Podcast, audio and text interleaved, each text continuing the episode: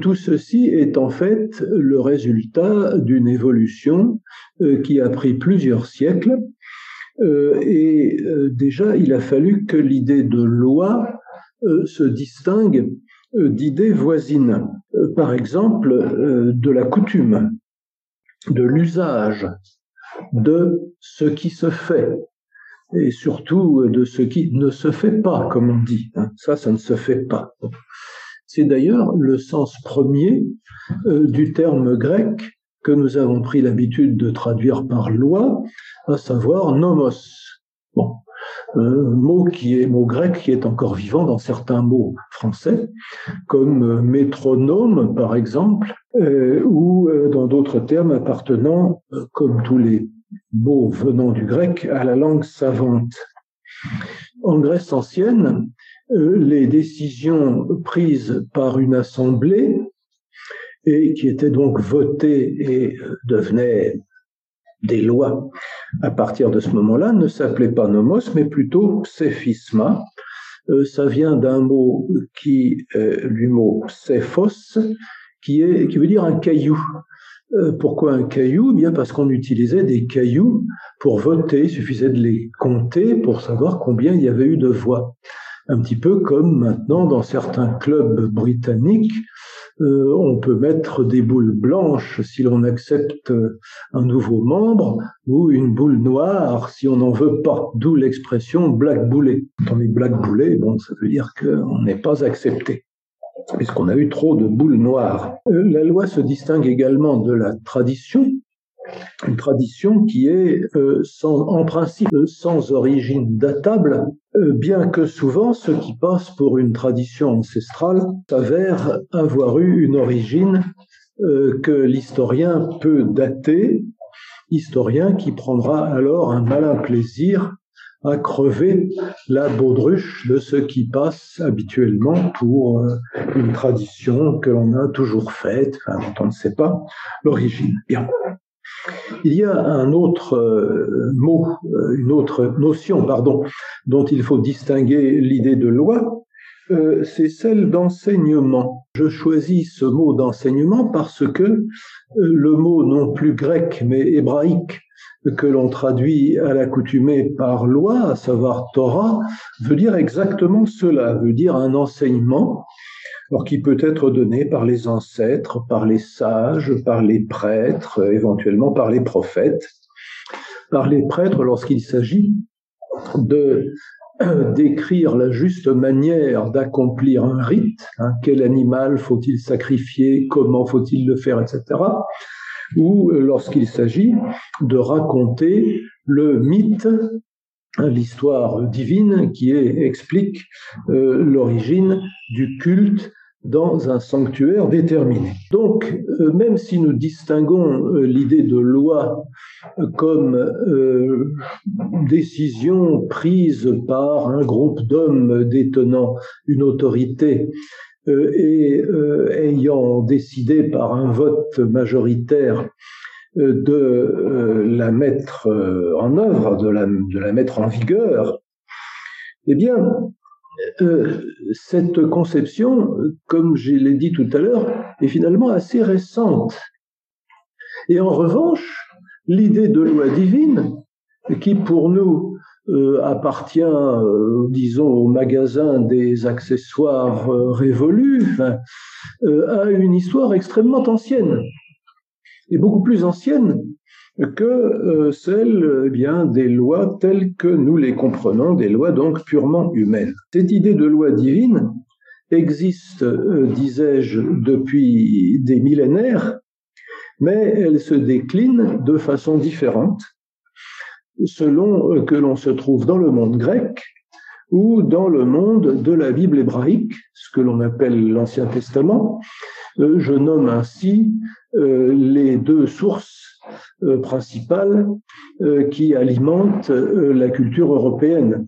Pas seulement d'ailleurs la culture européenne, mais qui l'alimentent en tout cas de manière considérable et visible si l'on se donne un peu la peine de euh, réfléchir. ils ont été nommés tout à l'heure lorsque il a été dit que je donnais aussi une place à l'expérience romaine, puisque c'est finalement Rome qui nous a transmis aussi bien l'héritage grec que l'héritage biblique. Euh, loi divine, c'est bien joli, mais euh, ça suppose une certaine notion du divin. Qu'est-ce qui est divin et donc qu'est-ce que l'on peut appeler un Dieu?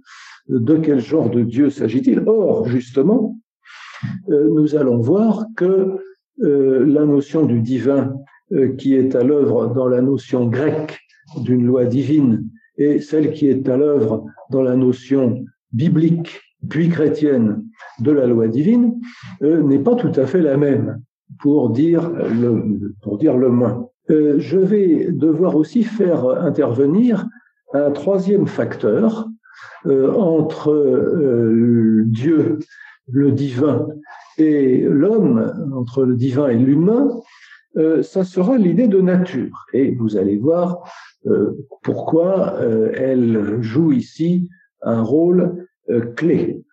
Alors commençons par la Grèce. Et commençons par euh, la représentation que les Grecs se font du divin. Or, je dis que si les dieux peuvent se manifester euh, d'une manière ou d'une autre, à un moment ou à un autre, euh, ils le font quasiment à tout bout de champ dans l'Iliade et dans l'Odyssée, donc dans les deux textes les plus anciens que nous possédions dans cette langue. Eh bien, le divin lui-même, les phénomènes que l'on peut qualifier de divins, ben, se trouvent à peu près partout. Le divin est partout et il est manifeste. Si je puis dire, les dieux font partie du paysage.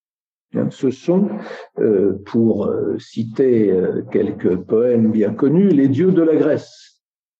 Dieux de la Grèce, c'est-à-dire les dieux qui font partie du paysage grec d'une certaine façon, hein, qui sont d'une certaine manière, à leur manière évidemment qui n'est pas celle de, des, autres réalités, ils sont aussi manifestes que ne l'est le mont Olympe sur lequel le mythe explique qu'il réside. Bien. Si les dieux sont manifestes, il n'est pas nécessaire de croire en eux. Les Grecs ne croyaient pas en leur Dieu, en ce sens qu'ils n'avaient pas besoin de euh, d'effectuer un acte de foi.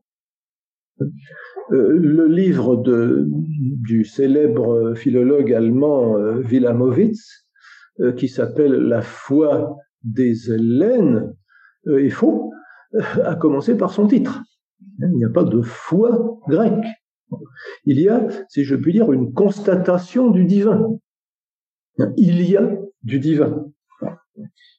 Euh, j'en donne deux, deux signes, si vous voulez, parce que, comme toujours, les présupposés les plus fondamentaux d'une culture n'apparaissent que très rarement au langage, puisqu'ils font tellement de soi, on n'a pas besoin d'en parler. Eh bien, dans Homère, euh, dans l'Odyssée, dans les deux premiers livres de l'Odyssée, à deux reprises, il est dit que les rumeurs, les rumeurs, viennent de Zeus. Les rumeurs, ben, qu'est-ce que c'est?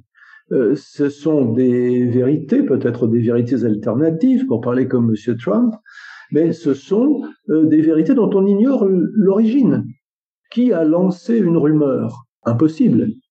Eh bien, le, venir de Zeus, cela veut dire ne pas avoir d'origine, ou en tout cas ne pas avoir d'origine assignable, ne pas avoir euh, un endroit où on puisse dire tiens c'est de là que c'est venu. Hésiode, euh, qui écrivait sans doute à peu près un siècle et demi après euh, le ou les auteurs que l'on connaît sous le nom de Homère, là aussi il faut nuancer, l'Odyssée est sans doute bien plus tardif que l'Iliade peu importe. En tout cas, Hésiode, dans les travaux et les jours, qui est une sorte de, traité d'agriculture, enfin, et de, traité de vie paysanne, de recueil de conseils, de, conseils pour les paysans, eh bien, la rumeur est elle-même une déesse.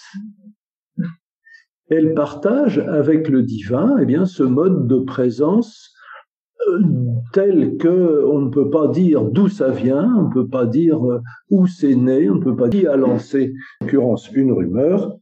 Et c'est cela que, dit-il, une rumeur ne peut jamais totalement disparaître, une rumeur que beaucoup de gens reprennent. En effet, elle est elle aussi une sorte de Dieu. Ou de déesse. Hein. Le, mot théos peut être du masculin euh, ou du féminin euh, en, grec ancien. Alors c'est dans les Travaux et les Jours, si vous voulez y regarder, c'est au vers 763 et 764. Cependant, le passage clé est euh, dans, chez un auteur beaucoup plus connu et surtout dans un passage, alors là, rebattu de son œuvre, je parle de l'Antigone de Sophocle. Et euh, vous connaissez euh, l'intrigue, euh, le, souverain de Thèbes a ordonné que l'on fasse, disons, des funérailles nationales à l'un des deux frères qui a défendu sa patrie et l'autre qui euh, voulait l'attaquer et qui est mort tout autant que son frère euh, dans euh, le combat qui les opposait, eh bien celui-là, son cadavre doit être laissé sans sépulture et donc la proie des vautours. bon. Bien. Et la sœur des deux frères euh, en cachette, euh, enterre euh, le, méchant de, l'histoire, le méchant des deux, celui qui doit être les deux.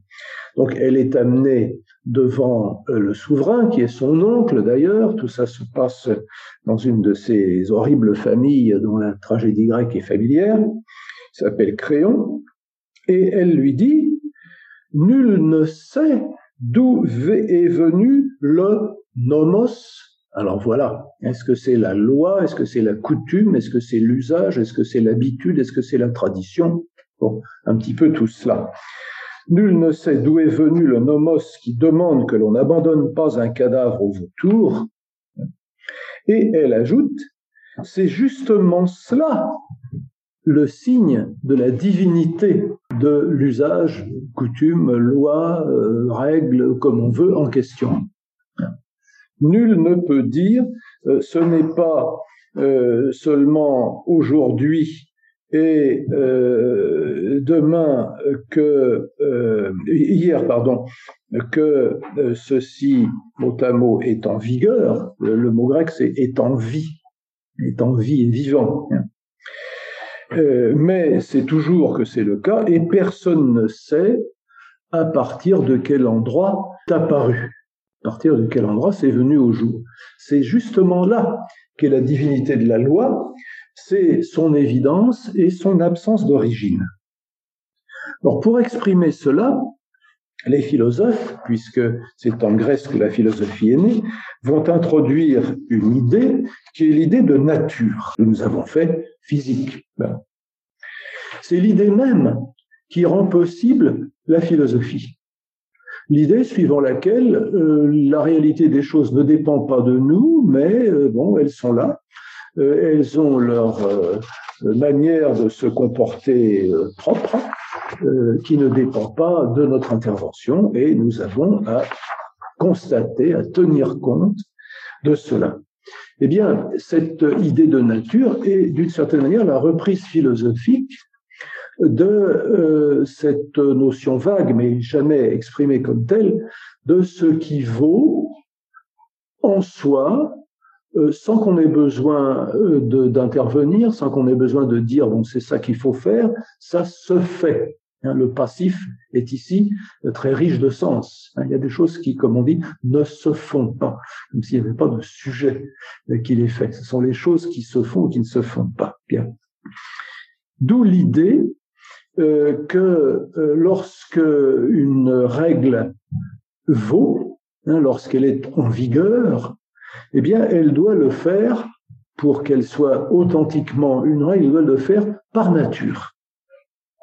Et c'est l'idée de loi naturelle qui apparaît euh, pour la première fois chez Aristote, qui d'ailleurs, aux surprises, cite pour appuyer son idée les vers de Sophocle. Alors il le fait non pas dans une œuvre de politique ou euh, de morale, mais dans son traité de rhétorique. Dans son traité de rhétorique, puisque bon, l'orateur, lorsqu'il est devant euh, le jury, pas douze personnes, mais euh, une masse comme celle de, ceux qui ont jugé et malheureusement condamné le saint patron de ma corporation, à savoir Socrate, eh bien, il faut qu'il euh, explique qu'il agit conformément aux lois, qu'il ne transgresse pas les lois. Mais quelles lois? Alors bon, ça peut être les lois de la cité, les lois écrites, et puis ça peut être également les lois de la nature. Et c'est pour cela qu'il dit, euh, j'appelle nomos, Hein? Alors je laisse le mot lâchement sans traduction. J'appelle le nomos euh, d'abord le, le, nomos propre et ensuite le nomos commun. Le nomos propre, c'est celui que les gens ont décidé de s'appliquer à eux-mêmes. Et parmi, euh, euh, ce nomos propre, il y en a qui est non écrit et il y en a qui est écrit. Alors non écrit, bon, ben, je ne sais pas, à Athènes, on fait telle chose. Euh, on sacrifie plutôt à la déesse Athéna euh, plutôt qu'à, euh, mettons, Poséidon. La loi écrite, bon, bah, c'est celle qui est inscrite littéralement sur la pierre, hein, qui est gravée. Bon, il faut faire ceci, vous ferez cela, ou il est interdit de, de faire telle ou telle chose. Bien. Et il y a alors une loi commune qui est celle, là je, traduis loi par commodité, hein, qui est celle qui est conformément à la nature. Et cette loi, dit, ajoute Aristote, il y a en effet quelque chose que tout le monde devine. Hein, le, terme, c'est le verbe grec, c'est mante estai, qui est le verbe de la divination, ce que fait euh, celui qui, euh, euh, je sais pas, regarde comment les oiseaux volent dans le ciel et en tire des conséquences, celui qui examine les entrailles des animaux sacrifiés et qui prédit l'avenir ou, qui indique ce qu'il faut faire à partir de cela. Donc, ça, implique, ça comment dire, oui, ça implique euh, une connaissance un peu confuse. Euh, on sent quelque part, comme diraient nos amis psy, quelque part que c'est pas bien de laisser euh, un cadavre sans, sépulture, hein, de l'abandonner comme ça au, au, rapace. Alors, il ajoute, tout le, il, existe quelque chose que tout le monde soupçonne ou devine, ou, tout le monde a l'intuition, à savoir un juste et un injuste commun par nature, même s'il n'existe aucune communauté réciproque ou aucun contrat, aucun accord euh, explicite. Donc même, ce sont des lois qui sont censées euh, euh, transgresser les limites de, des cités. C'est pas parce que vous êtes à Athènes ou à Thèbes qu'il euh, est bien de laisser euh, un cadavre euh, se, dévorer comme ça par, par les oiseaux. Cette idée de loi naturelle va être puissamment orchestrée par stoïciens. Cette loi naturelle qui est en même temps, je le répète, une loi divine. Cicéron, par exemple, qui a beaucoup euh, œuvré pour transposer euh, les, pensées grecques euh, en latin, hein, dans le latin qu'il maîtrisait évidemment comme un orateur et, un, un, grand écrivain, et il a transposé l'idée stoïcienne de loi naturelle, en particulier dans son traité de la République. Un traité qui a une histoire assez rocambolesque, et on l'a retrouvé, on a retrouvé de très larges extraits sur un palimpseste qui se trouvait à la bibliothèque vaticane.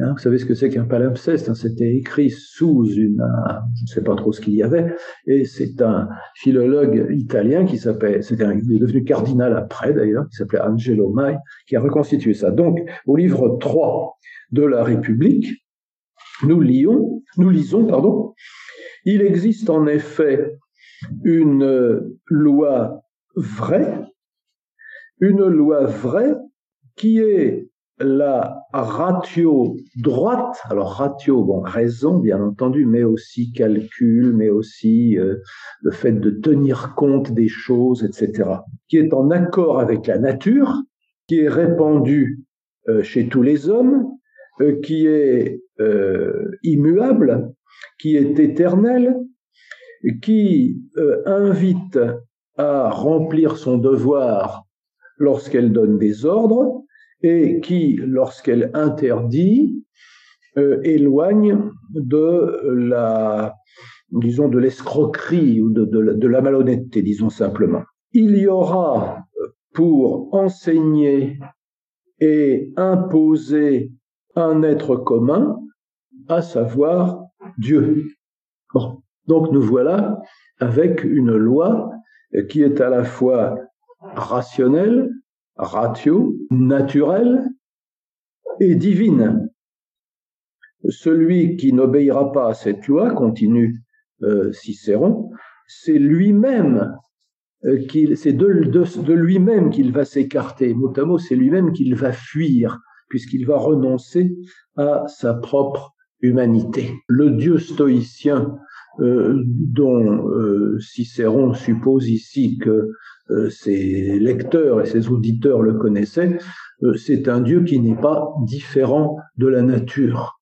C'est un Dieu qui, comment dire, se crée soi-même. C'est peut-être le feu originel d'où provient tout ce qui est. Voilà donc là où nous en étions, si je puis dire, dans le paganisme, en tout cas dans un des aspects du paganisme, celui qui a euh, été fécond, si je puis dire, celui qui a euh, dominé euh, le champ de la pensée au moment de l'apparition du christianisme. Mais le christianisme se nourrit également de la religion d'Israël.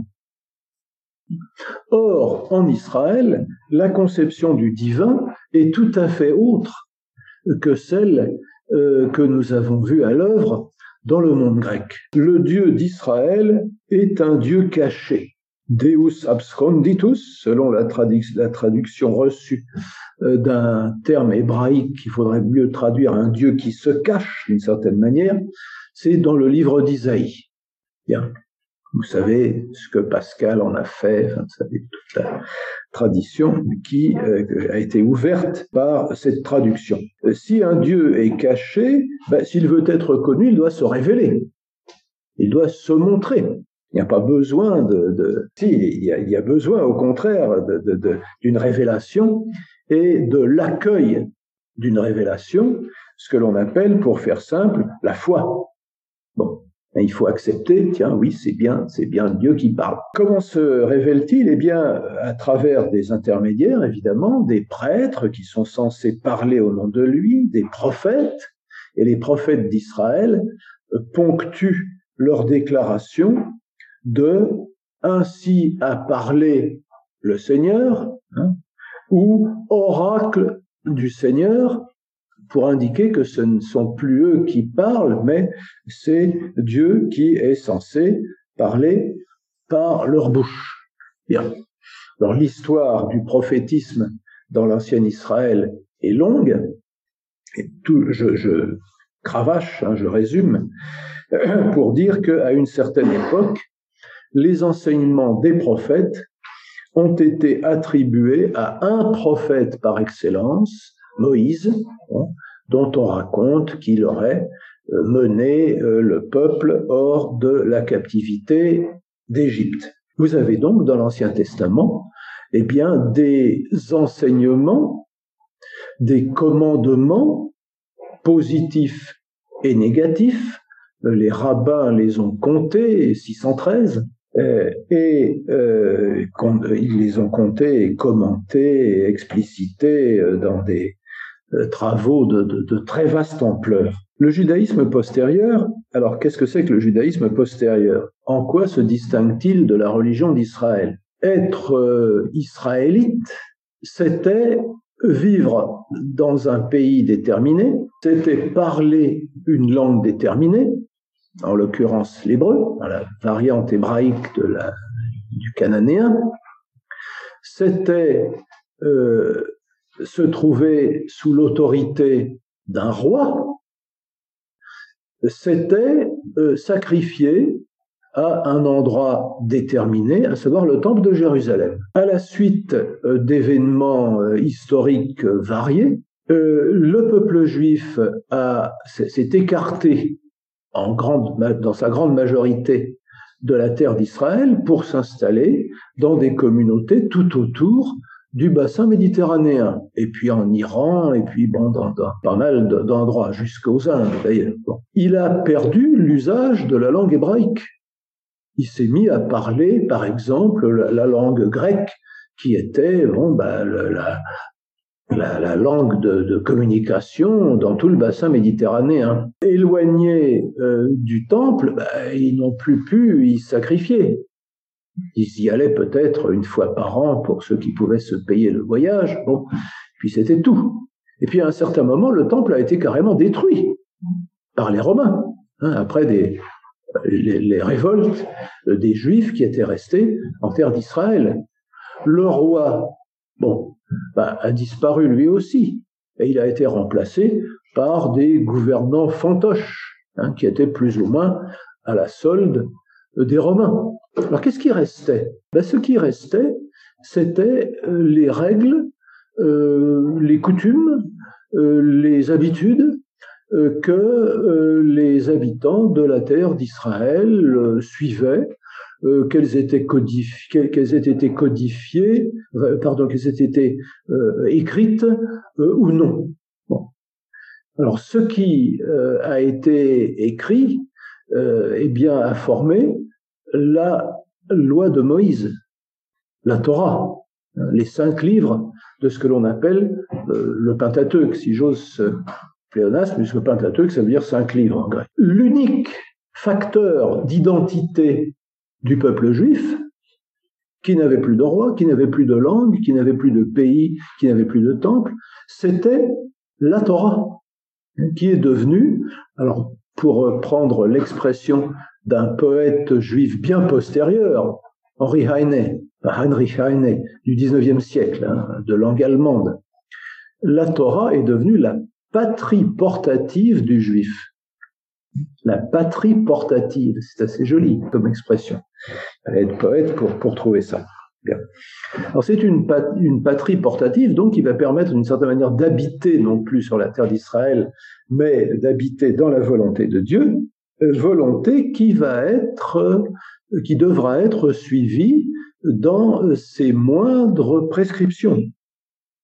Il va donc falloir que les commandements soient interprétés de manière, une manière tellement rigoureuse et tellement précise qu'ils vont être, qu'ils vont devenir capables de réglementer la totalité de la vie humaine. C'est euh, pourquoi? Bah, Parce que la vie humaine devra être sanctifiée tout entière, rendue tout entière conforme à la volonté de Dieu. Il va y avoir une bonne manière de se nourrir, une bonne manière de s'habiller, une bonne manière de soigner telle ou telle maladie, la lèpre par exemple, il y a beaucoup de choses là-dessus euh, dans euh, le, Pentateuque. il va y avoir euh, une, sorte de réglementation, de, démarche à suivre, c'est ce que dit le, le, le terme hébraïque halacha, de démarche à suivre pour pouvoir être en accord avec la volonté de Dieu. Euh, à la fin du livre de Zacharie, le dernier prophète, l'avant-dernier prophète avant Malachie, hein, à la fin de son livre, euh, il y a euh, une sorte de, rêve d'un futur, une sorte d'utopie, si vous voulez, me dit que les clochettes des chevaux, hein, les grelots des chevaux, auront l'inscription consacrée au Seigneur. C'est le rêve d'une totale consécration de la vie humaine réalisée par euh, l'obéissance au commandement. Là, il me faut parler très rapidement de l'islam qui se replace dans le sillage du judaïsme rabbinique, c'est-à-dire celui dont je viens de parler, le judaïsme de la loi, puisque lui aussi prêche une voie une démarche à suivre. Alors ça ne se dit plus halacha en hébreu, mais sharia en, arabe, qui assurera la conformité à la volonté de Dieu et donc le salut éternel, enfin le paradis si vous préférez, euh, du croyant. Les formes de la charia peuvent varier. Ça, c'est quelque chose que l'on entend euh, constamment. Il n'y a pas une charia, il y a des formes de la charia, c'est parfaitement exact.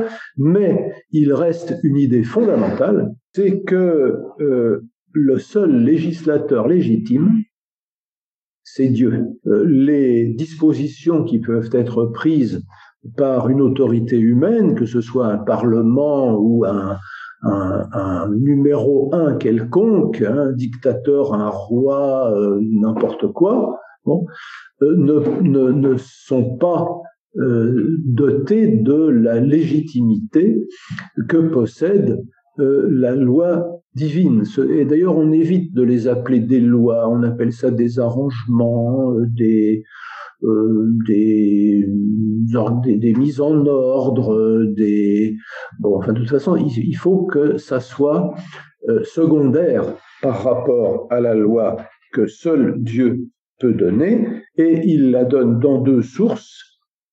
D'abord dans le Coran, qui comporte finalement assez peu de dispositions proprement législatives. Il y a du droit pénal, il y a du droit successoral, hein, l'héritage, il y a du droit de la famille, sur les règles du mariage, des choses de ce genre-là, et c'est tout.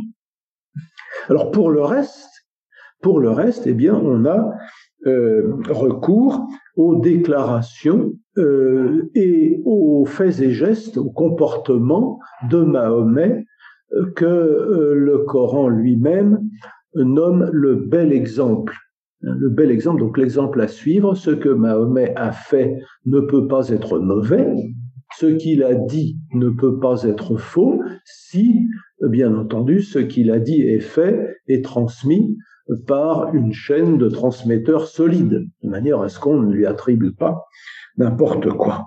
Le christianisme. Donc, vous avez vu qu'il y a de la loi divine en Grèce, dans la Bible hébraïque, en ancien Israël, dans le judaïsme rabbinique et dans l'islam.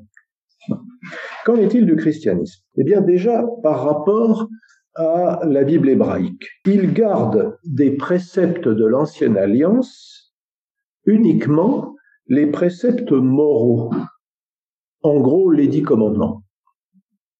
Alors attention, le reste, les 603 autres commandements, n'est pas abrogé est remplacé par d'autres dispositions. Ça, c'est ce que l'islam a fait. La notion d'abrogation n'est pas une notion chrétienne. Ce qui arrive aux 603 autres commandements, c'est qu'ils sont allégorisés. Hein, on dit, bon, ben, euh, euh, exemple qui me vient à l'esprit, hein, euh, parce que Saint Paul déjà pratique ce genre d'exégèse allégorique, euh, la Torah dit tu ne muselleras pas le bœuf qui foule le grain. Bon, de manière à ce que le bœuf puisse lui aussi manger du grain qu'il. Il s'agit du, bœuf qui tire euh, l'énorme roue qui sert de moulin et qui écrase le blé pour euh, en faire de la farine. Donc il faut laisser le bœuf.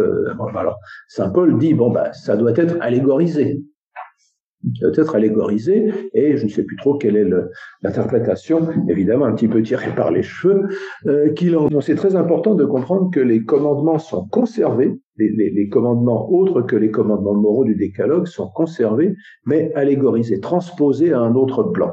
Il y a une chose remarquable euh, dans le christianisme, c'est que, et qui d'ailleurs est une source d'étonnement pour, pour les musulmans, justement. Je me souviens d'un texte d'Ibn Khaldoun, euh, le grand historien euh, né en Tunisie au XVe siècle, et qui dit c'est quand même curieux dans le, dans le, dans le, dans le ce qu'il appelle l'Évangile, dans le Nouveau Testament, il y a très peu de, de dispositions juridiques. Hein. Il y a des, en revanche, il y a beaucoup de d'exhortations morales ce qu'on appelle les parénèses chez saint Paul. Hein, euh, on indique comment il faut se conduire, mais on ne donne pas, on n'édicte pas de, de, de commandement. Et effectivement, le christianisme n'apporte pas de commandement nouveau. Il fait confiance à la raison humaine pour décider que manger, euh, comment s'habiller, euh, comment euh, se raser ou se laisser pousser la barbe, la moustache et les cheveux, toutes sortes de choses. Hein. il laisse, si je puis dire, un, espace très vaste finalement, pourvu que la manière de manger, la manière de s'habiller, la manière de, je sais pas, se tailler la barbe, euh, ne euh, n'aille pas contre euh, les préceptes de base de la morale. Manière de manger, bon, je sais pas, si celui qui est à côté de vous crève de faim et que vous vous goinfrez, ben, c'est pas la bonne manière de manger. Et c'est pas, ça, ça, ne dit pas si vous avez le droit de manger, euh, je sais pas, du porc euh, ou euh, des huîtres ou des choses de ce genre-là.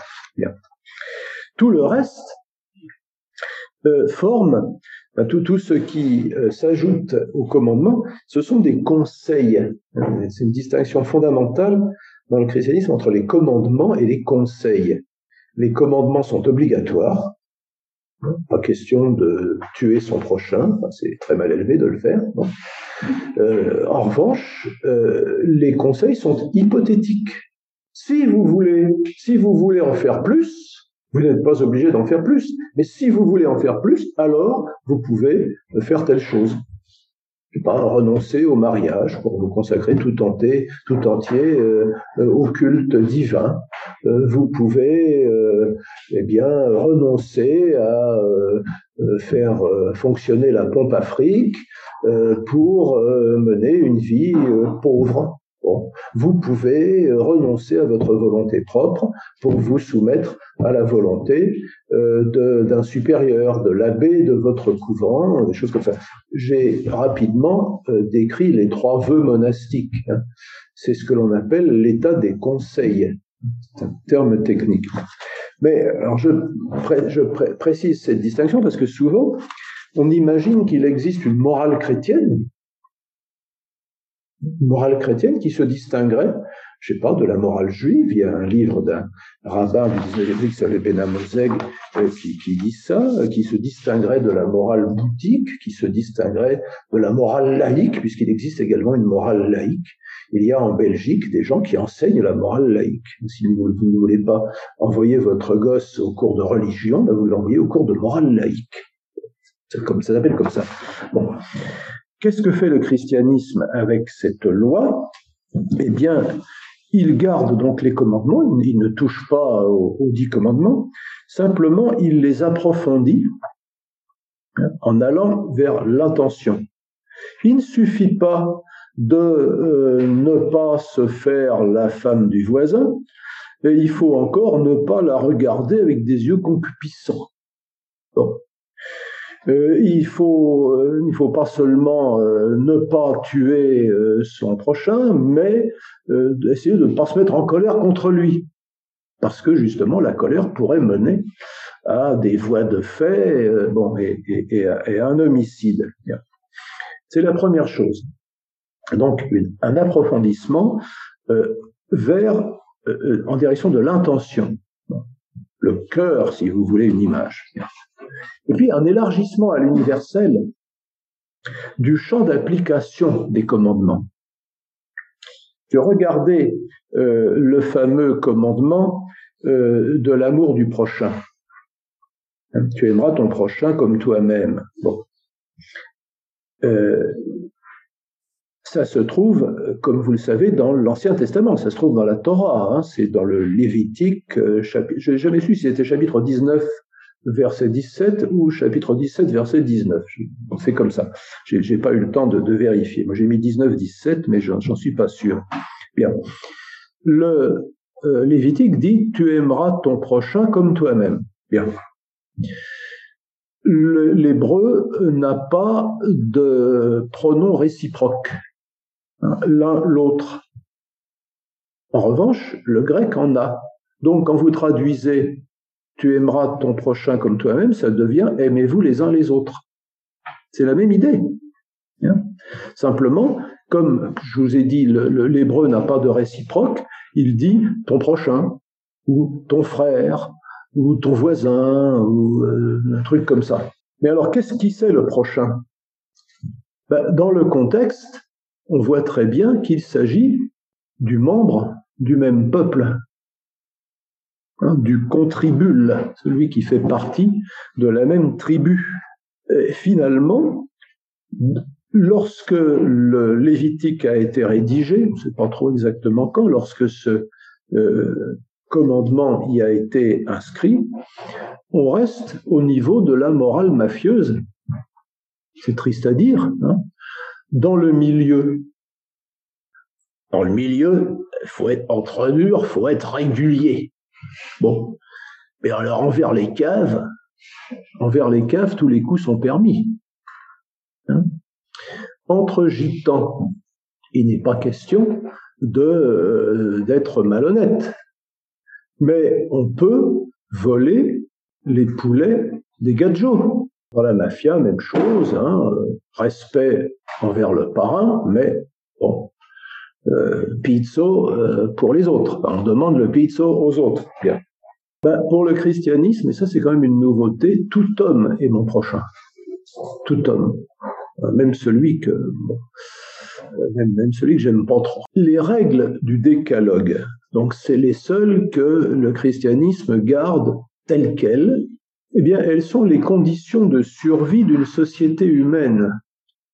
Une société à l'intérieur de laquelle on pourrait s'entrégorger, euh, s'entrevoler et s'entrecocufier, bon, ne serait pas vivable. C'est ce que j'appelle, j'ai appelé ça quelque part, je suis très content de la formule, hein, le kit de survie de l'humanité. Vraiment les règles de base. Ce qui fait que ces règles se rapprochent d'une manière très intéressante de la loi naturelle. Je vais, reparler de la notion de loi naturelle. Pour le christianisme, Dieu est législateur, mais il est législateur en tant qu'il est créateur, en tant qu'il donne à l'homme, il donne à chaque créature ce qu'il lui faut, ce dont elle a besoin pour euh, atteindre euh, sa fin, pour euh, réaliser son propre bien. J'ai dit que la loi euh, chrétienne, la loi divine telle que le christianisme la conçoit et la pratique, se rapproche de la loi naturelle. Mais attention, le mot de loi naturelle est devenu dangereux, si je puis dire, en tout cas glissant et trompeur, à cause d'un changement même dans la notion que nous avons de la nature. Pour les anciens, pour Aristote, pour les stoïciens, donc ceux qui ont anciens, pour ceux qui ont donné euh, leur euh, donné ces lettres de noblesse à la notion de loi naturelle, la nature est une nature téléologique. Hein, ça veut dire simplement que euh, la nature est ce qui pousse chaque être à réaliser le plus parfaitement possible ce qu'il est. Ce n'est pas la réalité brute que nous comprenons maintenant sous le nom de nature.